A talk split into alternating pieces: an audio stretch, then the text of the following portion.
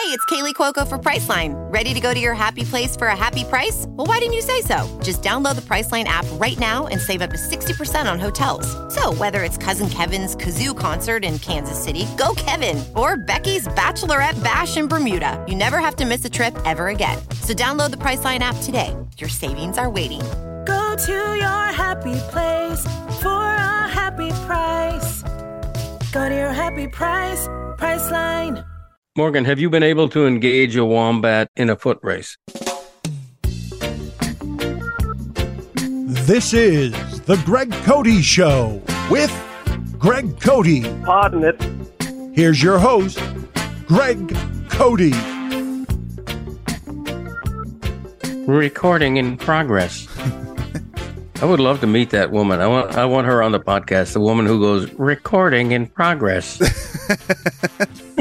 I'm not sure how much of it is an actual woman anymore. Um, of course, you know they the Is it a robot? The analog would have been from a human's voice, but then they take you know who knows you know how much they've changed it with uh, their their tech and whatnot. Now, Now, years ago had the original Siri on the show oh, cool! back in 2017, I think, something like that. Wow. Yeah, Siri showed up for a little bit, but uh, I'm not sure about the Zoom lady and how much they're using. Recording in progress. Right, right, right. It sounds like they've processed it a decent amount, and uh, So, does that mean artificial intelligence can say that, right? Yes. Yeah. And that's actually one of the things. Um, welcome, everybody, to the Greg Cote Show with Greg Cote. Um, but Oh, yeah. right out of the gate, we're going robot takeover. Um, uh, that that's one of the debates with um, the writer's strike and and the uh, actors, uh, the, the SAG-AFTRA after strike that's going on right now is the debate over what you can use someone's name, image, and likeness for. Um, Ah. because in theory, and and actually, a few actors have already done this or have, have talked about this. They've uh, they've used either someone's images or um, their voice and and they run it through their their tech, you know, and use artificial intelligence to be able to take that voice and make them say anything. And the studios feel, or at least some of the studios feel, that they can do this without having to pay the artist anything extra. Of course they do. And ultimately, it's going to turn into something where where the studios are probably going to try to play it are having contracts that say just sell us your you know name image and likeness for perpetuity and of course it'll be an exorbitant price Right. but then that's something they can use in in perpetuity i think i've probably said perpetuity too many times but yeah, uh, you really did. But yeah so- Highfalutin word. Five dollar word. but that, that's a big point of debate and argument and and there's Yeah. several actors and that that don't want that to be the case and I, I can understand that look as someone who would love to be doing some voice work i don't like the idea of having to compete against computers you know Yeah, don't you think it's weird though? Um, when there's, I still call them cartoons. When there's an animated film and the voice actor, and it could be a big name actor. Let's say it's Dustin Hoffman. hmm Okay, all of a sudden, Dustin Hoffman's name is is on this film. You know, so and so, such and such, starring, featuring Dustin Hoffman, and so and so. You never see Dustin Hoffman. He's not playing a role, what I would consider playing a role. You just hear his voicing a cartoon. I don't eh, like why. I don't consider that Dustin Hoffman in a film. ah gotcha so well it's acting like you are ha- i mean like it is a true performance when you go behind that microphone i mean it's a lot of work because you're trying to make it Yeah. mat- you've got to get the feel that they want for the animation Sure. uh, I'm what I'm not sure because I haven't done this yet is that like uh, they you probably have to sync it up. There, I'm sure there, there's at least somewhere you have to sync up. Heck, even in live action movies, man, they uh they will go back and re-record the audio for several scenes. There's a there's a good video of Hugh Jackman when they were uh, from when they were filming Logan. Um, you see him with microphones all around him, and on the screen is the film, and, and it's a scene of him running as Wolverine, and and Hugh Jackman's like like running with him, like in place, and and doing the ah, ah, you know, like like trying to match what you know he Right. would have been doing in, in when they were actually filming on location, just to make sure they get the right quality sound. That happens all the time. I can't remember. No, I get it. But for me, if, if I'm not seeing the actor on the screen, he's not in the movie. I'm sorry. Really? Uh, no insult to voice actors meant, but that's just the way I feel. Um, It's the weirdest. it is. It's you know, Dustin Hoffman is not in a movie if I don't see him on the screen. I'm sorry. I can't, I can't believe that, Greg. That is Yeah, it, it could be a Dustin Hoffman uh, impersonator. making that voice. I don't know. It- it's true, but that, I mean that that's one of the debates. I mean, even Le Batard show has joked around that we have enough audio of Stugotz that and and Stu would love this, but they they we have enough audio of Stugotz we could put together entire conversations, especially because so much of what he says is uh huh, mm, Right, oh, yes. you know, it's just he's not listening anyway, Right. and you know, so they could just they could just have a soundboard of Stugotz and just play it in. There are people who've taken clips from uh, the more famous ones are of uh, Hank Hill from King of the Hill Right. of him calling in one of calling a Lowe's Hardware and asking for a tap and die and some WD forty. I'm looking for a tap and die and some WD forty, and uh, him getting really mad at them. You know, you giblet head, and uh, so you can do that. Like that technology is there, and they've used it, and people haven't gotten paid, and that's one of the things behind the strike. We need to build in protections for the people who don't want that to happen Right. they want to be able to protect their ability for future earnings and and work to continue their craft. Le Batard and I have had this argument off air. You know, he always makes fun of me for, you know, not doing back in my days every week. And I always tell him, how about how about you replay a really good back in my day from five years ago that nobody remembers that they would enjoy all over again? Why, why is that a crime? Why isn't that done? Like like my favorite back in my day of all time is one I call Drawbridges. I don't even remember it. I would love to hear that again, but they just don't do that. So Well, I uh, don't know. from Dan, from Dan's point, I mean that's lazy, Greg. Yeah, it You know? is. But look, it, it's also uh, you know artists put out greatest hits albums. That's lazy too. Yes, it is. But it is something that the consumer likes. it's to, to fulfill a con- usually a, a lot of times to fulfill a contractual requirement with And- the record label. and, And- to fill a wallet because those sell very well. Yeah. they're consumed voraciously, as Yeah, as would um, a greatest hits of back in my day if he would do that. Cre- uh, Creedence Clearwater Revival, that their greatest hits album is one of that's the first album I played through on guitar to try to learn the chords to every song. Because Bad Moon Rising was the first song I ever learned, right. and so I just took that whole greatest hits album and just tried to play and and listen to it by played it by ear and just learned the chords to every song. Okay, And, we uh, we've started on a tangent, uh, a multiple faceted tangent. So I want to say welcome to the Greg Cote Show podcast. Happy to have you all back. Uh, great episode we have on um, the minister of fantasy football, Field Yates of ESPN, and I'm excited about that. Christopher had a great conversation with him, fun, informative, and and all of that. And and we have Morgan from Australia joining us, and she's on Cloud Nine. She's joining us from Cloud Nine way up there on cloud nine because Australia is in the women's final four, which is huge, a first time ever for Australia. And uh, we're going to talk to her about that. And we might or might not be hearing from Greg Cote Show's special correspondent, Chris Cote, live from Nashville, Pre-recorded from Nashville. pre recorded from Nashville. You're right. It will not be live. That's why we said might or might not get him. We have no idea. It's all live at some point. Exactly. It will be live when he pre records it. But first, I want to uh, say something about technology and uh, film, cameras, and all that. Um, you know, nowadays you pick up your iPhone, you take a photo. That's your camera. It's your phone. There's a you, you don't get these anymore. I'm going to hold up a picture that I found the other day of Christopher when he's like eight years old on his little bike going to school with Michael in the background. Okay, that's an actual photo. It was actually developed. Michael looks kind of mad.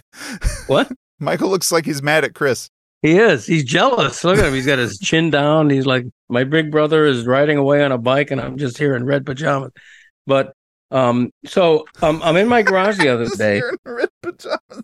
I'm I, open I open a box in my garage the other day because I'm always rattling around my garage, and and I find a treasure trove of old undeveloped film. oh yeah, Like I, I never know where the camera is. Like this kind of film, right? yeah. and and a lot of a lot of it is still in canisters and this terrifies me because i don't know what's in here or or after all these years would it even come out you know there's no is is there even a drugstore you go to now with a canister of 30 year old film where they will develop it I think you can still take it, maybe even to Walmart. really Yeah, no, but there are places. I don't know where they are, but but you should. Yeah, you should check that. Greg, imagine the treasure trove that's in there. It's like a time capsule. it is I want you to find a place this week, and then next week's show we can unveil the time capsule and show what pictures Yeah. are on there if there's anything good.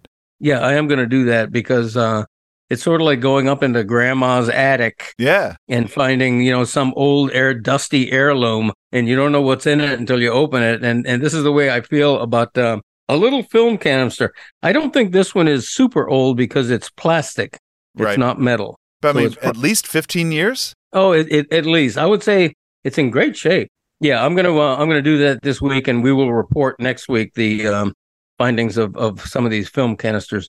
Um, a quick callback to, to last week's episode. A couple of things. First, when we were talking about um, Dan and I and Lebo going to Mardi Gras for the first time, I meant to mention that um, that very first time, the three of us were staying in a hotel room with either eight or nine guys because that was a long time ago and none of us had much money. You know, nowadays Dan would either buy the hotel or rent out the entire room or Buy- rent out the, By entire, the entire hotel. yeah, the entire hall or Mike, buy me a hotel. exactly.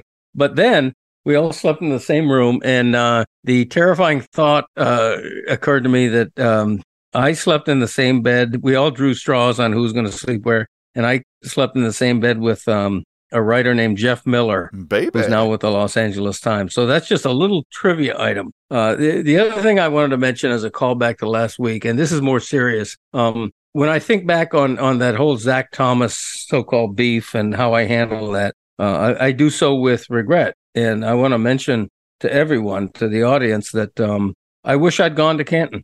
I do. That's a, a, a regret I have, and um, I I don't regret being honest with you all, even though I was talking off air to Domonique Foxworth to drop a name, and and he mentioned that um, he didn't he didn't think I was wrong to feel the way I did, but he was surprised that I admitted it, that I put it out there publicly because it did make Right. me look bad, and I recognize that. Well, great. That, that- that's cool. Great. Yeah, no, because I, it, it was a little, it was a little much. I'm not going to like shame you for it or anything, but you know, like I, I would have chosen to. I probably, I still would have gone if I had the invite. Yeah, it was petty of me. It was petty of me to just change all my plans because he wouldn't do my podcast, and I, and I realize that now. But but here's the thing: on my very first podcast from my closet in the spring of 2020, uh, I said to my audience, "I want to be honest with you all. I want to bring you into my life."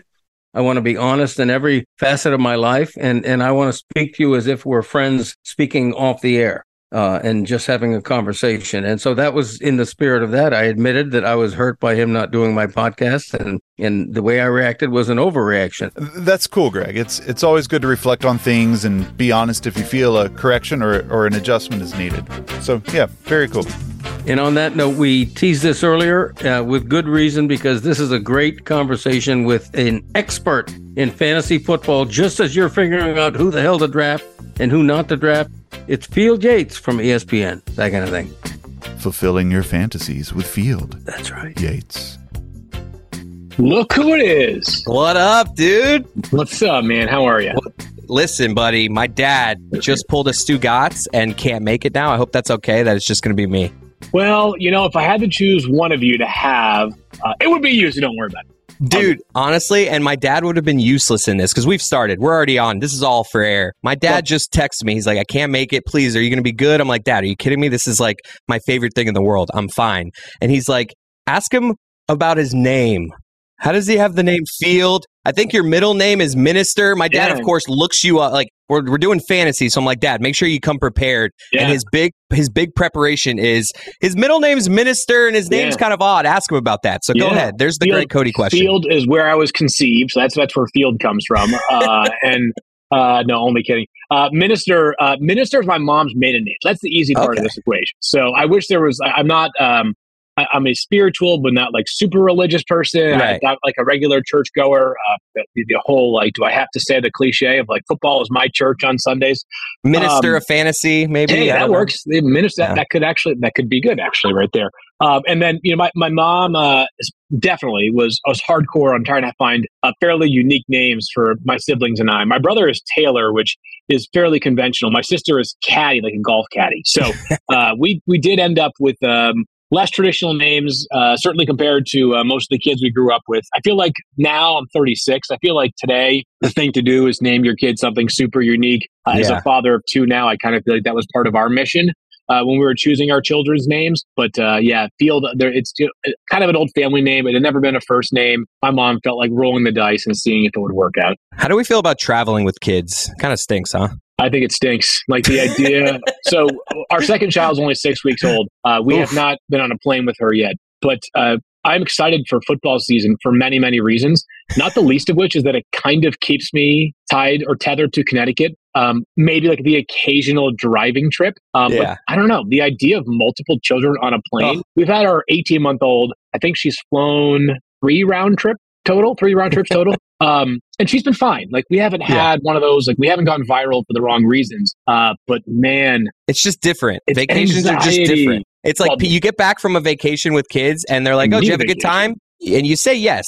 You say yes when they ask you if you had a good time, but in your mind you're like, "It was all right." that? Yeah, it was fine. it was tolerable. Not only that, um, I would say the other part of this is weekends are weekdays when Yes. you become parents. Yes. Weekdays are weekends. Like Monday morning used to be like the Sunday scaries do not exist. I get up on Monday morning and my older daughter's in daycare. Like when I and I love that girl more than anything. You know, you Yeah. have that special bond. Like my, my Yep. youngest daughter is only six weeks old. So it's like our bond is very much like she just sort of depends on me, right? Um, I, I, I don't, it's not like we talk, right? Like she has no way of communicating other than crying. Um, my older daughter, we're like, you know, we're buddies. It's like she's my, Yeah, my delight. best. But on Monday, when she goes back to school, and I know she loves it too, so I'm okay saying this, right? Yeah. It's like for the next five days, we have whatever it is, 40 hours of coverage. And that is lovely. You're so right, man. It's so funny. Is fantasy even fun for you anymore? Uh, it is. Yeah, no, it really, uh, here's what I would say. And I know I cut you off before you even answer that question or ask that question in full. Is, and I may sound like the worst fantasy analyst ever as a result of this, but I truly believe that at the end of the day, my job is not to win every league that I'm in and know 5 million things that the consumer doesn't know. My job is for the people that I always use my brother as an example, but anybody you know who is a football fan, but not a junkie, Right. who doesn't want to take the time to figure out whether Jaylen Waddle is off the injury report or whether he's actually questionable to play on Sunday. And oh, by the way, there's supposed to be three hours of rain in Miami during the game.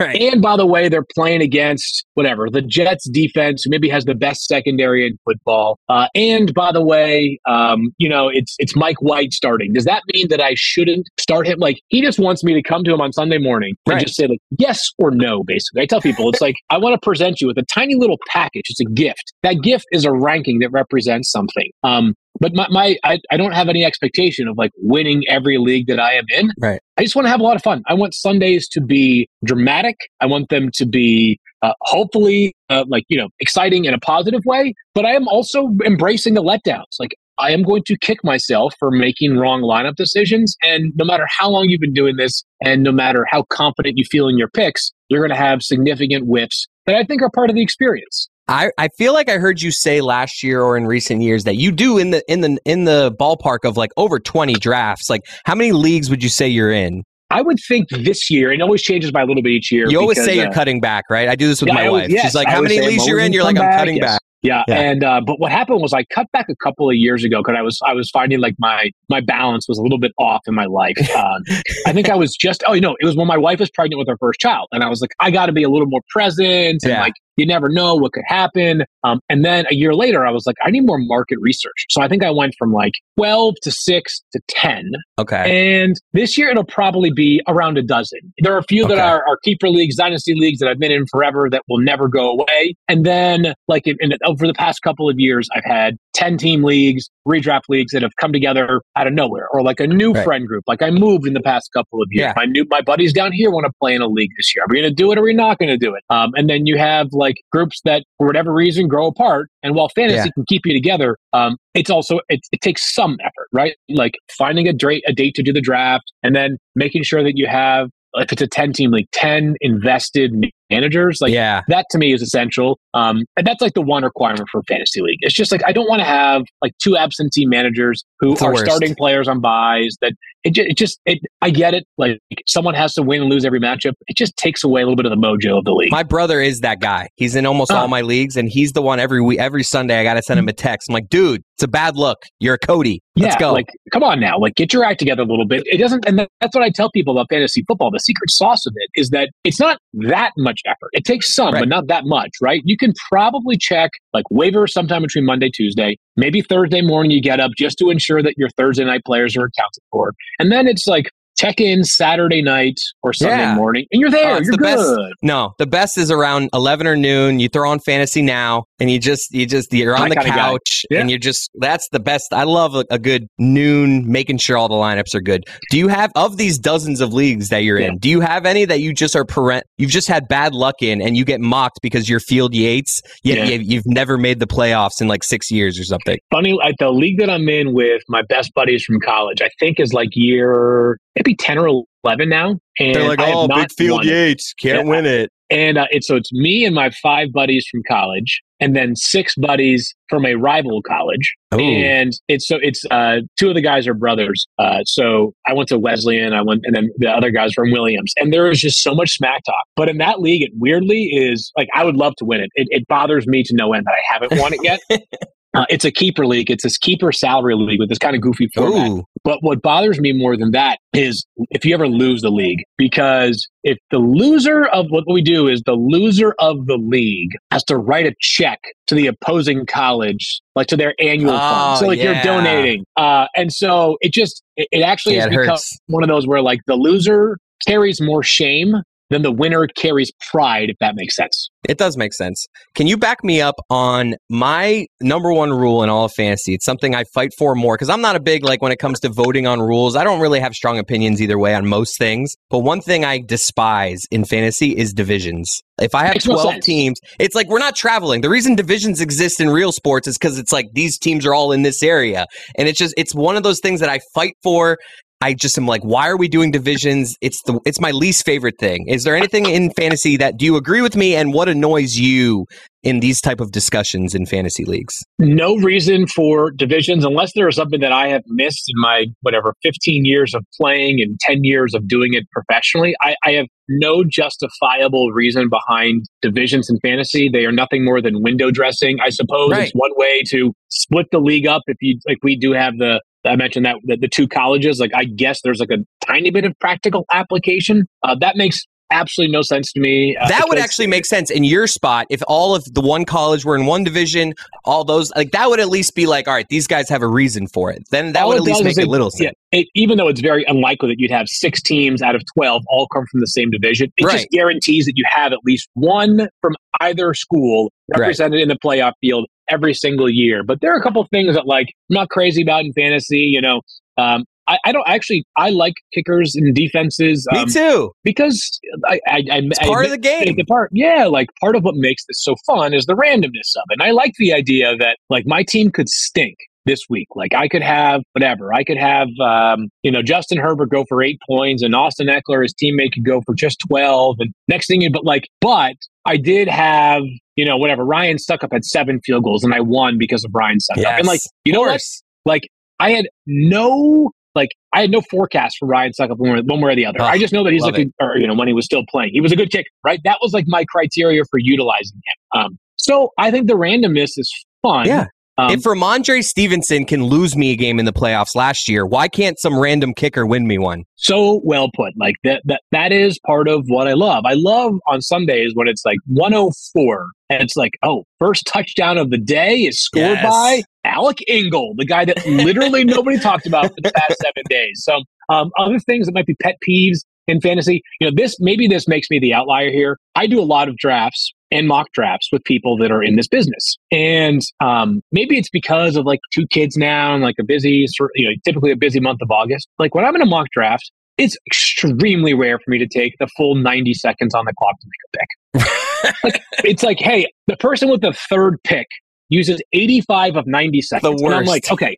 all you got to do is you got to say, all right, who are the three players I love the most this year? All right, Justin Jefferson, Austin Ekeler, and Ja'Marr Chase. Yeah. And if and, and if either of, of any of those three are available, I take Boom. one. If two out of three are available, I'm here to tell you, like, you can figure out which of those three you like the most, which you like the least. In the real NFL draft, we always we always talk about this. The first pick, why are the Panthers using nine minutes when they've Yeah. you know known for whatever a month it's going to be Bryce Young? Yeah. That's for entertainment, right? Like that is the NFL. I'm sure advises them do not make the pick right away. We have the broadcast window until midnight. Build some drama. Let's have some fun. I've always felt like uh, in mock drafts, like uh, for especially mock drafts, like have a little conviction, right? The draft is just the starting point. Yeah. So that's that would be one of my pet peeves is when if it's the Yeah. late rounds and you got distracted and you realize with 30 seconds you're on the clock and you have to choose between like you know Zay Flowers and like Jakobi Meyers, you can take some time and marinate over thought like those kind of conversations um, or decisions. But at the beginning of the draft, especially when it's like the worst. I took all this time and I landed on oh Derrick Henry, right? Like what, like you know, haven't you thought about this a bit more? Maybe I'm being mean. Dude, that is so funny. Um, all right. I'm a first time auction guy. Okay, yeah, okay. Just Yeah. give me, I don't want to spend too much time on something personal for me. I have a bunch of random spe- fireball questions I want to get to. Fireball. I don't know what I'm talking about. Rapid Whatever. fire. I don't know why Rapid I said fireball. Fireball. You get it. yeah. Great drink. just give me give me thir- 30 it's okay a little overrated actually give me 30 seconds on Yeah. auction just give me like advice first time auction guy i know i'm Yeah. doing more tiers yeah. than rankings like you Yeah. gotta tier your guys that's what i've heard i'm listening to pods Yeah. but yeah what would you give me hit me three quick pieces. First of all, like have a general idea of what you think the star players are, right? And everything's, you know, if, if, if you're playing with a $300 budget, all right, do I think that Justin Jefferson is worth 18% of it, whatever 18% of 300 is, have that Yeah. number, right? Um, that's number one is have a general idea. You got to be flexible. Have a general idea. Number two is like typically uh, whether you want to call it the stars and scrubs strategy, where it's like you pay big for like five or six guys, and then you prepare to just take like flyers on guys for a teeny tiny amount. If you are playing in a keeper league that has an auction side of it, always go and find a player who is injured that you think is going to be good in subsequent years. Because what happens is it's a keeper league. So you can keep that player. yes Most sites will rank the players based off projected scoring points. I play in this. I mentioned that league that I have. Uh, I've been in for too long, and I haven't won yet. Maybe I will win it this year on the strength of Calvin Ridley, uh, because last year during the draft he was showing up as a zero projection. I waited it out until I was the last freaking person in that draft room, and I was like, I need to have Yes. one dollar left because I know nobody else is going to grab is going to draft Calvin Ridley because no one else is going to think of it. So always, if you're playing in a keeper league with with the salary cap or an auction format, just make sure that you keep an eye on players who aren't going to be available either early in the season or at all because it's a great way to secure some value in subsequent years. I've heard it, one of the strategies is also don't even show up for like the first half hour of the draft I have a like, you're draft just gonna year because- overspend. yeah, I have a draft, uh, an auction draft at seven one night, and another draft that starts at seven fifteen. Two of the very few drafts that are already on the books. And when the I was in a league where all the guys, like eight of the ten guys, live in the same area, so they're going to be together, and it's kind of like whatever they want to do works. And the commissioner, uh, I'm not one of those eight, uh, was like, "Hey, we're doing this on this night at seven thirty. No ifs, ands, or buts about it." And I was like, "All right, fine, whatever. Like, I'll do them at the same time because, to your point, the first few rounds of that, you know, that that live snake draft, I need to be more focused in on yes than like the first portion of the auction draft because no matter what people tell you, there's going to be a couple of people in your draft that just want to go crazy and spend their entire budget within the first Yeah. five minutes. It's That's why, like, and these mocks in the mock drafts, everyone goes for one dollar over what it says. So all my friends are telling me this is not how it works in the real draft. Guys are going to go way over. You know what I mean? Because in these mock drafts, when I'm mocking with a bunch of computers, I can always get almost any guy I want for one dollar more than what he's going for. So Totally. it's yeah. I don't feel like I'm getting a good gauge of what it's really going to be like in the draft, but I don't know. I definitely think I'm going to first year strategy. I'm just going to I'm going to I'm not going to go crazy on like the top guys. I'm going to try Sure. to find the value. That's what I'm going to go with. Give me the Discipline. celebrity, biggest name celebrity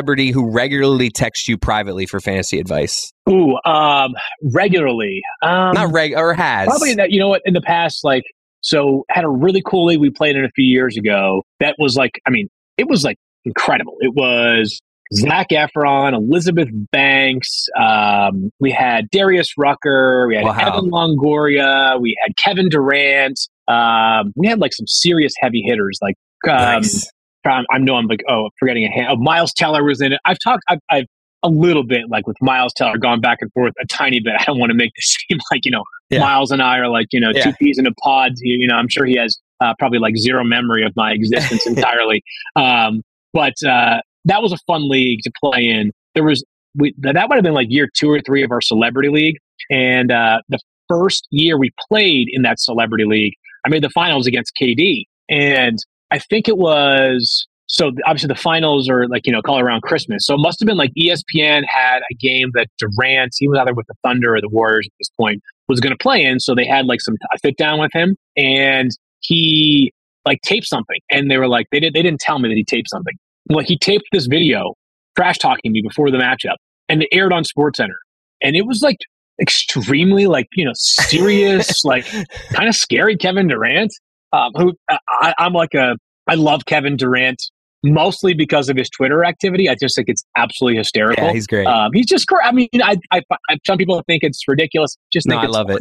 I just think it's awesome. Um, so as if that wasn't enough reason to like him, the fact that he trash talked me and then uh, he did beat me. He beat me in the finals as well. Um, he so I I would have loved to have taken him down, but uh, that was a cool moment where I was like, I could lose by 100 points on Sunday, but like forever, I'll be able to send my buddies like, "Hey, Kevin Durant trash talked me one time about fantasy football. How dumb is this world that, we that live is cool. in?" It is cool. That was fun. All right, let's get you out of here with some facts for the people. Just some rapid fire or fireball, whatever we want to do here. shots, yes, Uh, fireball. Yeah. Got, just give me generally guys you're avoiding this season. Just give me three, maybe All three right. guys. Yeah, so I, I'm, I'm going to default always to injury players. Uh, so J.K. Dobbins is one for the Ravens. Not practicing right now on the PUP list. Uh, on top of that, obviously, there's the the contract question mark. It's very very weird to be honest. The vibes are very off right now for him in Baltimore. So he's one that I am generally fading this year. Um, I've talked about uh, Mike Williams a lot. Talked about that actually on our show, and just you know what you're signing up for. Like in Yeah. fantasy football, like you sort of like the predictability, and very few guys offer it. Like not everybody can be Nick Chubb, where you just kind of know every season you're going to roll him out and get you know top eight running back play. Um, Mike Williams, I, make sure I get the stat correct as we talked about it on the show earlier today. I want to say over the past five seasons, see if I can get this right. I think I want to, I want to say it's something like 21 games in the top 20, which is not bad, right? That's an average of four top 20 weeks per season. 39 games outside the top 40 of wide receivers. So it's like you're you're you're getting that yo-yo player. He might be great, or he might you know crash and burn, and that's a problem. Um, and then one more would be, uh, you know, I got to be honest with you, Jonathan Taylor and Josh Jacobs are both making me pretty nervous right now. Jonathan Taylor especially because uh, with Josh Jacobs, like there's not that many cards he can play. Like it's not like the possibility of him signing a multi-year extension's on the table anymore. With Jonathan Taylor, like anything could happen. He could be traded. Yeah. He could be, you know, he could be back tomorrow. But that one for like, it's gotten so publicly nasty. But the idea of Jonathan Taylor missing games to begin the season, not off the table. With the Raiders, even though like he, they had, they did not give Josh Jacobs what they what he wanted in a multi-year deal, they've maintained publicly at least some professionalism about the relationship. That's not the case in Indianapolis, and when that happens, you know this could be uh, like a knockdown, drag-out fight for a while. Now let's play a little game I like to call How High is Too High? Bijan Robinson. How high is too high to draft Bijan Robinson? I, I think he's going to go in the top three in most every draft, and I don't Top think three? it's crazy. Yeah, truly. I've, I thought he's like. ADP around eight or nine. I've been seeing. But I bet you as we get closer to the season, people, it's, I call this shiny object syndrome in, in fantasy football, right? People want the cool new thing, and he is as cool as there is amongst the new things in fantasy. And um, yes, the Falcons have not maximized their top talent in recent years. It is extremely easy to get the football to a running back. You just turn around and hand Yeah. the ball off to the left or the right. If you take a running back eighth overall and don't use him about as much as any running back in the NFL, then like we need to have a serious conversation with your coaching staff. It's organizational negligence. So I'm hoping that common sense prevails in Atlanta and he justifies the top three or five because he'll go that high. I thought Kyle Pitts was going to be can't miss with the Falcons, and he's been just meh. So anyway, right, Garrett I mean, Wilson. I've made way way too many, way too many like uh like Falcons have drove driven me nuts over the past Yeah, year right? way too much. But I'm hoping that like at least in the case of Kyle Pitts, like the quarterback has to be okay for him to be good. right. With the running back, I think I could be the quarterback and Bijan would still have a great season. Uh, put that on the poll. W- Garrett Wilson. How high is too high? I think he'll end up being one of the top 10 wide receivers drafted. I think anything in the top 20 picks is about where he's going to wind up. And I think that's about fair. Like, I think 15 is probably like about the maximum threshold that I would go. You just like, there's so many good receivers because if Garrett Wilson's going higher than like wide receiver eight, it means he's displacing someone from this pool. Justin Jefferson, Cooper Kupp, Ja'Marr Chase, Davante Adams, Stefon Diggs, AJ Brown, CeeDee Lamb, like Amon-Ra St. Brown. Yeah. Like, which of those players are you saying, okay, I love Garrett Wilson, I also don't think this guy's going to perform. All of those eight wide receivers feel extremely safe to me this year, like extremely high floor and obviously massive ceiling. Did you say Cooper Kupp in there? I did. I, if I didn't, I meant to include him. Yeah. How high is Cooper? I'm only saying that because my next one is how, with the injury questions, how high is too high for Cooper Kupp? All right. So I thought there was a time this offseason where you could justify him as the number one overall pick. I might back down from that a tiny bit, and here's the reason why. The Rams might be a house of cards.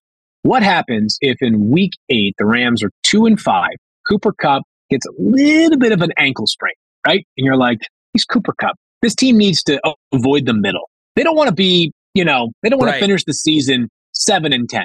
They would be better served to be in the Caleb Williams slash Drake Maye sweepstakes. If that happens, then why would you play Cooper Kupp? So I think there's a bit of a, a house of cards nature to this roster. I just think, though, he's so freaking good. And for as great as he was two seasons ago, when he was the best player in fantasy, up until that game he got hurt last year, he was averaging more fantasy points per game. And it's not like the Rams were good last season. People say, well, how can he be good in the Rams if they stink? Hey, I just need him on the field and, and preferably Matthew Stafford as well, because he is such a target vacuum. And even in a year in which every team was like, we're going to stop Cooper Kupp, we're going to find a way, no one could do it. It's much trickier without getting too like um, you know X's and O's on you, Dan Orlovsky style here. Um, it's hard to it's harder to lock down a slot receiver than it is a perimeter receiver because there's just so much more traffic in the middle of the field that defensive players have to navigate that when you're on one when you're Jalen Ramsey on the outside and all you got to do is cover that one guy on the outside, it's a little bit easier to put together game plan wise than a middle of the field receiver like Cooper Kupp. Three guys you'd be happy with in the tenth round or later. I have to go make sure they're still going in the tenth round, but I'm pretty sure they are right now. Jordan Addison, big time all in on the Vikings first round pick. Zay Flowers, Ravens wide receiver, first round pick as well, who apparently has been one of the stars, if not the star of training camp. And then one more wide receiver, Elijah Moore from the Browns, who was a good player for the Jets, uh, fell out of favor for whatever reason. And then the Jets, uh, for obvious reasons, this past off season, um, did some things that were more catered to like all in winning, right? They wanted to, they needed some extra draft capital to apply to uh, acquire Aaron Rodgers. They got that in the Elijah Moore trade, and they wanted to sign Randall Cobb to make Aaron Rodgers happy. So Elijah Moore became, I don't know about superfluous, but in their mind this year probably would have been a bit redundant. If Bijan Robinson is not the number one rookie, who is? I will go Jordan Addison. I think the answer should oh, be yeah, Jahmyr right, Gibbs, okay. but I'm, I'm in on Addison. I, I am in. I, I am planting my flag there on a guy who, um, unfortunately, the only headline he's made so far in his NFL career is driving like 140 miles per hour. Yeah. Um, I didn't, obviously, that, that was, you know, it's, that's poor decision making, but the role is so good in a high volume passing offense with a good but not spectacular quarterback. Like, I think you could see 100 targets this season. It would not surprise me at all. Last game on the way out, First overall pick, cereal. Go. Um, I will go with Cinnamon Toast Crunch. And the only other one that I consider was Lucky Charms. Sports movies.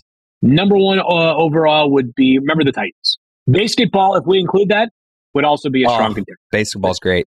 So Fantasy good. drafter, you can't say yourself. If you needed somebody like who in this world, it can be someone at ESPN, it can be someone else. Just like who does Field Yates look to for fantasy advice when he's not do you, or do you check your own advice? That'd be weird. Uh, I mean, I try to, you know, I try to have like fairly unvarnished thoughts when it comes to fantasy. Like, I want to make sure that what I'm thinking is not influenced totally by others. Uh, but Mike Clay at ESPN is an absolute machine, and he's got a different approach than I do. Like, he is so analytical. It's like everything is is sort of the byproduct of several numbers that crunch and and, and gives you like this output. I do obviously incorporate numbers, uh, but some of it is just like what do I see? Like, is the guy super talented? Is the offense strong? Is this uh, a role that should be conducive to fantasy? Do I like his quarterback? Things like that that are a little bit more, I don't know, filmy, but maybe circumstancy than they are uh, analytical.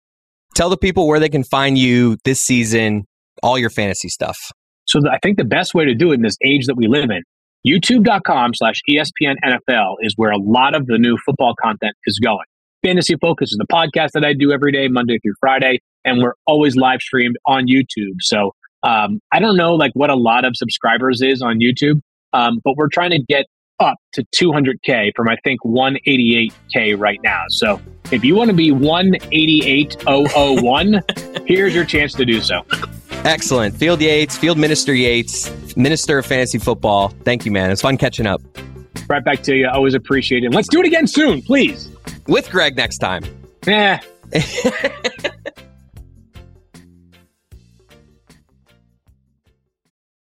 It's only a kick, a jump, a block. It's only a serve. It's only a tackle, a run. It's only for the fans. After all, it's only pressure. You got this. Adidas.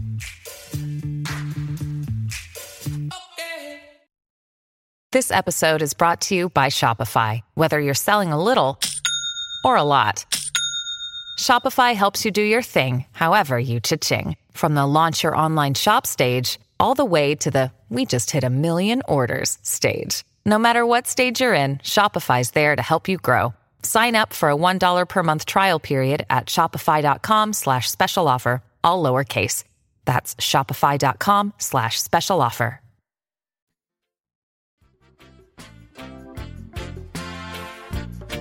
Okay, thank you, Field Yates. I can tell you the entire coaching staff and executive board of Greg's Lobos were lis- listening raptly, taking notes, furiously taking notes, because our draft is coming up as well. So thanks, Field. Really appreciate it. If you need good fantasy advice for your football team, follow Field Yates. If you want to fulfill other fantasies in your life, there's no better way to do that than a quality set of sheets from Sheets and Giggles. They are awesome. We've had them for a, little over a year on my bed now, and I love them. I went on a trip to uh, Birmingham recently, and the hotel I slept in, the bed was comfortable, but the sheets were just rough and warm, and it wasn't awesome. It was the opposite of awesome. But uh, Sheets and Giggles sheets, I loved coming home and being able to wrap myself in the eucalyptus lyocell that is cooling. It's soft, it's so soft, and it's just a pleasurable sleeping experience. So go to sheetsgiggles.com slash Greg. Use promo code Morgan for 23% off. I, I hit on this last week. You, Morgan gets you more a higher percentage off than Greg does. Um, what does that say? I don't know, but we're thankful for their sponsorship of us, and they're uh, helping fulfill some of Morgan's fantasies by le- allowing her to go support her country on their home field at the World Cup this year. So sheetsgiggles.com slash Greg, promo code Morgan, 23% off. Make your fantasies come true with a great set of sheets from Sheets and Giggles. And speaking of our World Cup correspondent from Australia, I see a very excited Morgan on the Zoom. She's calling us from Cloud Nine, celebrating the Aussies being in the Women's World Cup Final Four for the first time. Yeah. I don't have much of a voice left. No, it's Um, gone. wow. I am absolutely beside myself. I cannot believe what happened tonight. It was incredible. Um, this is the greatest result we've ever had at a World Cup, women's, men's, anything. And to have been there, to have witnessed the longest penalty shootout in history of World Cup was incredible. Wow. And it happened right in front of me. You were right there. Like that was you were in front of that goal. That was amazing. Incredible view. Yeah, but that wasn't even my seat. So I've still got too strong in it. No, the person whose seat that was, oh, we got tickets off the same person. Um, but my ticket was near where his friends were. So he asked if we could just do a swap pre-match. And what an error he made. Yeah, really. He, Wow. was he was absolutely nowhere near where that happened. Oh wow. Now, Mor- Morgan, um, I know you and I have been beefing about how fast a wombat runs, but I want to set that aside for a minute. We're going to get to that in a minute. First, truly, I want to congratulate you because I don't know how you feel, but when I watch a World Cup, I can't watch it as an impartial journalist. I'm watching it as uh, not as a writer, but as an American. I get patriotic. You know, when my country wins the World Cup, I feel national pride that I don't always feel. And and I wonder, Morgan, how much of that was in your emotion? Uh, just the idea of my country, Australia, you know, the national pride, patriotism. How much of that was wrapped up in the way you felt watching that win and the way you feel right now? it's it's really incredible to be in a crowd of people who are all supporting the same team. Um, there's, something really special about that when everybody in the crowd is going for the same the, the same team and we all want the same thing. And and I think Australians we're not as patriotic as some other countries are, but we're pretty proud of of who we are and, and how we um uh perform on the big stage because Right. we are a very small country people wise. Yeah. Um, we have 20 million people here. we don't even like soccer, and this has been like like as a sport, we don't even like soccer, but this has been the most attended women's sport, women's sporting thing in the history of the world. We don't have any people, we don't like the sport, and we're still turning up. It's amazing. Um, the Matildas have absolutely brought together our country and shed light onto what women's sport can be if you just put some time into it. It's amazing, and I think we've hosted it well. There hasn't been any problems with any anything. Everyone has raved about how great an event it has been, and so that's massive kudos to everyone involved in that. But as someone who's been to three different venues now, um, just the joy of people celebrating and just being in the environment that is the World Cup is really fun. It's great. Morgan, you're um, you're calling from a cave. It's very dark where you are. We uh, I'm, I'm not calling from a pool. oh from a pool. Yeah, because I live in Melbourne. It's cold all the time, like in winter. And I'm in Queensland now, in Brisbane, and it's really warm here. So I'm in the pool. Okay, I wondered where you were. Oh, are you sitting in the pool? Yeah. Coming to us live from a pool. A pool of the French tears is what you're sitting in. All right. oh, I can't live in Francais. So you were you were literally a pool reporter, which is a phrase in journalism. Oh, okay. Look, I- I'm very good at this reporting Greg. I don't know if you know this. I'm getting very good. I'm getting good at it. Gi- give us a quick analysis of the final four, which is England favored over Australia, and Spain, oddly enough, is the betting favorite over Sweden, even though Sweden is the number two ranked uh, or the number three ranked team in the world. Uh, how do you see these two? I don't think Sweden Sweden have been very lucky, very lucky um, to be where they are. I don't think that they um, really did a lot to show that they belong in the final four, um, but they're there. Um, so they're getting it done. And whether they're winning ugly or they're winning by five goals, they're getting it done, and it doesn't matter. So they are where they are. Um, Spain, um, I, I see why they would be favourites over them. Um, but I'm very interested in the Vegemite v Marmite. Um, the, the the real battle that is to come. Um, I think if we beat them, we should make them get off our flag or something and leave us alone and become a republic, and then like crown Sam Kerr the Queen of Australia or something. I, I just keep waiting for us to show ourselves to not be in this echelon, and we haven't. And it's been really, really exciting to like feel like we belong for once because we don't belong on the football stage, but we do right now. It's like really good. That's a good point. But Australia was the is the number ten ranked team in the world. So from that standpoint, it's not a total Cinderella thing. I mean, it's a pretty good side. Oh no, it helps to have the best player in in, in the game. Oh, So they say, um, a rising tide lifts all boats. So like she's making those around her better. Um, Mary Fowler is 20 years old and she walked up and she took that penalty like an absolute assassin tonight. Um, to have our goalkeeper miss a goal, walk back into the net and save two penalties in a row was a baller move, like a baller. Yeah. And not only did she save a goal, it was the save was disallowed. She had to take it again and saved it again. It was incredible. So Mackenzie Arnold, congratulations, the new Minister of Defence here in Australia. uh, we, we bow down to you. All right, let's let's get to the real debate because we got to get moving on. But uh, wombats, Greg, you, you guys are arguing about wombats. I'm going to put my own. Did you see? All right, Greg? look, Okay. listen, listen, listen. Greg, what Greg is saying is reported online, but Greg, I looked for videos of wombats running at full speed. No one has them. No one has them. I saw, I saw wa- wombats running. I saw one even dumbass wombat run into a fence, Mm. but I did not. I've not seen one running at a speed that I would consider faster than I could run. Okay. Um, Morgan, have you been able to engage a wombat in a foot race? Yeah, I've spoken to three, Greg. I've spoken to three this week. Okay. my my cousin's wife who braids my hair, Bridget, thank you very much for my green gold braids. Um, she used to live in the country, and she's like, my parents have like wombat holes all around their property. You could go up there and just wait for one to come out and see if you could chase it. Like, How long am I supposed to sit there and wait for a wombat to appear? like I just like like I'm, I'm in the starting line and waiting for the gun when when the wombat appears. I go like I don't know. I don't think it's going to be worthwhile. Okay, but but I mentioned uh, Morgan. I mentioned what if uh, you dropped um, a tiger into that pen, and you kindly mentioned uh, with geographic accuracy that you don't have tigers in Australia. But okay, but but listen. But you know what? They probably would run like Usain Bolt. Then they don't have to. All right, I want you to pretend. You, use your imagination. Greg, do you know we don't have bears? I, I, I get that. You know, you're you're you know dingoes. Uh, the dingo is uh is the great predator, whatever. I get it. But picture, okay, let's say a tiger materializes in that pen. Okay, knowing animal instinct as you do, do you think a the killer tiger is going to be interested in eating that wombat? The answer is yes. And do you think b that that wombat, using all of his animal instinct, is going to stand there and wait to be eaten, or start running like Usain Wombolt?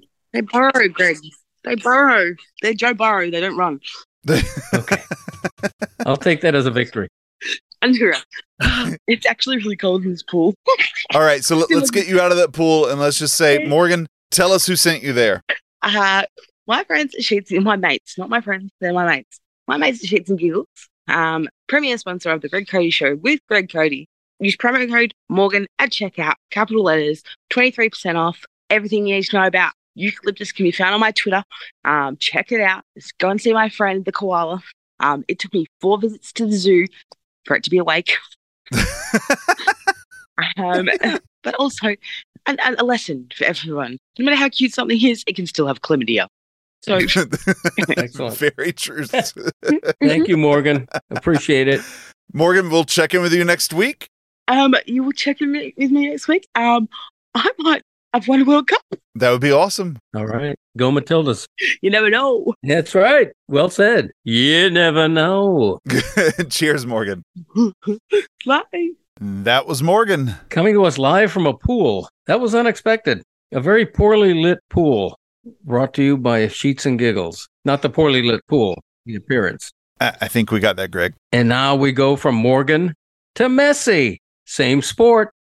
Listen, first of all, I am genuinely thrilled for Morgan from Australia to have Australia in its first ever women's uh, Final Four in, in the World Cup. That is so cool that uh, that her team is has gone farther than most people expected and and is now two games away from win- two wins away from winning the World Cup. And and in Miami down here, um, uh, since Lionel Messi, Lionel, sorry, Messi has joined Inter Miami, they are five and zero, and he has scored eight goals. That's ridiculous. I don't care if it's a lower level of competition. Eight goals in five games is just surreal. And and now Inter Miami is in the the semifinals. They play Tuesday night at Philadelphia in the semifinals of the League Cup, League's Cup, which is tantamount to the North American Championship. Really, it's it's teams from Major League Soccer and from um, Mexico's Premier League, Liga MX. So that's a pretty big uh, regional tournament, and Messi is heroically uh, leading Inter Miami right through it with five wins in a row. So that's a, a huge story down here. Another huge story down here. Congrats to uh, Dwyane Wade of the Miami Heat, who entered the uh, Basketball Hall of Fame Saturday. Richly deserved. First ballot sailed into Springfield, Mass, in the Hall of Fame. And I wrote this in a column. It, it, it's not a revelation because we've known it for a while. Dwyane Wade's the best athlete, the most accomplished, decorated athlete who's ever played in South Florida. It, it, Dan- Marino held that title for a long, long time. It's Dwyane Wade's now. And so congrats to him. And now, either live or pre recorded from Nashville, it's special correspondent Chris Cote. You hear that thunder? That's Nashville. No, it's been a great time this weekend. A little rain here and there, but I'm at the hotel right now, Sunday afternoon. Uh, a wild weekend of celebrating love and celebrating good music. We were all around Nashville on Broadway all weekend. My dad wanted me to be in a bar, a festive, you know, Nashville on Broadway bar, and you know, give some good content But I didn't do that because I was living my life. I was living in the moment. Um, so now what you get is a video on Sunday afternoon, me just saying, "Hey, I was in Nashville this weekend," and I love my dad trying to make it seem like I haven't pulled my weight this interview when I conducted the entire Field Yates interview by myself because my dad couldn't make it. So you're welcome for that, Greg Cote. I hope you guys held it down without me. I still don't know why I'm doing this report really because my dad just likes to have reports. I mean, he, he makes it seem like he sent me here for the Greg Cote show. Isn't that a bit he wanted to get off the ground? Oh, yay. We send, we send, anytime Chris is traveling somewhere, it's on behalf of the Greg Cote show. Like, yeah, it's, it's a real clever bit there, Greg Cote. No one knows what we're doing there. Uh, anyway, I don't know what else I'm supposed to do here. Nashville is awesome though. I, like Yeti, obviously would love Nashville. Like just every bar you go into, great music. Saw a great funk band on Saturday night at a little hole in the wall bar, not on Broadway. You know, Broadway's kind of where the the amateurs go. You know, all the tourists. The the, the real gold mines are just off Broadway and miles away from Broadway. The, the just good stuff all around. But that's it. Chris Cote reporting from Nashville. Thank you, Greg Cote, for making me do work always and never having a weekend off. Thank you, son, for doing as little to contribute to this podcast as possible. He'll probably say he still did more than you. It's possible that he's right. And now we want to get to dad jokes and then three facts, Jack. What do you think of that? Go for it, Greg. All right, here we go. Dad jokes. Number three. What kind of watch does Bigfoot wear? I, I, I can't even think. A Sasquatch. Oh, damn, that's pretty good. You'd think, you know, my cousin, Yeti's cousin, would, you know, would have tipped me off on that, but he didn't. That's true. That's true. Your cousin is Bigfoot. He will be sitting outside during the next family gathering. That's a dumb joke, too. yes, you're right. Number two, why did the shepherd's job suddenly get easier? Okay, hold on, hold on. I love how Yeti actually tries to figure these things out. I want to because I want to get them all right and then retire the segment. Why did the shepherd's job suddenly get easier? Um, because he hired a flocking machine. I don't know. he got a staff. Ah. Number one. Why was the nurse afraid to go camping? I d- I don't know, Greg. She was told the area was full of poison ivy.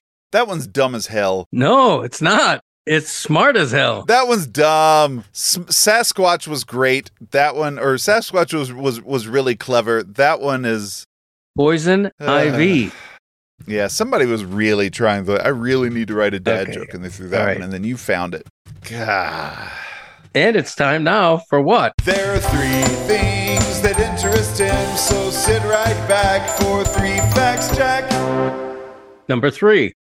The small spat spatch. The small patch of skin located between your superciliary arches, Hell yeah. also known as eyebrows, Oh, is called the glabella, which is Latin for smooth, hairless, or bald. Number two, chickens outnumber humans by more than a four to one ratio. The global human population is about 8 billion. The Food and Agriculture Organization says as of 2023, there are almost 34.4 billion chickens alive Holy on Earth crap. on any given day. so we should be really wor- we should worry less about aliens and more about a chicken takeover. For sure. I mean, four to one. That's a McGill question. How many chickens would it take to defeat an average sized human? Right, right, right. He'd probably wonder if roosters are are included in that. Yeah, he would get uh, all technical and start asking Right, a bunch right. Well, first they'd go for your jugular with the with the, with their uh, with their talons, and you know, yeah, but they'd have to get up high enough because they're kind of dumb. No, he'd never Yeah. say they were dumb. He'd Razor, yeah, say they were razor sharp talons. Number one, Miss Piggy, the famed Muppet character linked romantically to Kermit the Frog, has a full name. Oh, Muppets okay. Muppets creator Jim Henson derived the nickname Miss Piggy from her proper name, Pigathius Lee. Pigathius being Greek for River of Passion. That that's fitting. It is. Pigathius Lee. I like that one. That's Yeah. cool. That's a really good one. I try. Uh, I try. I don't try that hard, but I do try. Greg, I think that's about an episode. Is it really? That that's a. I, I feel like this was an action-packed episode to degree to the degree a podcast can be action-packed. Field Yates was great. Morgan from Australia was great. Congrats to uh, Dwyane Wade. Uh, that kind of thing, and so forth and so on. I mean, we we appreciate all you listeners. Come back every week. Bring your ears with you. and we love you like a pet. Believe me. That kind of thing, and so forth and so on. My gosh, Greg. Thank you. Etc. and so forth is another way to put it. So forth. Yeah. Greg, you know what happens today, uh, Monday the 14th, right? No, I don't. It's 15% off of everything at shop.thegregcoteshow.com. Wow. You can get your nice hats. You can get your Morning Man shirts, your Greg Cote Show logo. You can get the Greg Cote face. You can get Nelly's Diner. Wow. So many things. Go get 15% off all week long, Monday through Friday, the 14th through the 18th at shop.thegregcoteshow.com. Yes, do that, please, and tell your friends and uh, buy them gifts. Give them gifts. Make it a birthday gift. And so forth and so on, and that kind of thing. yeah, exactly, etc. and so forth. Thanks, everybody. Love you.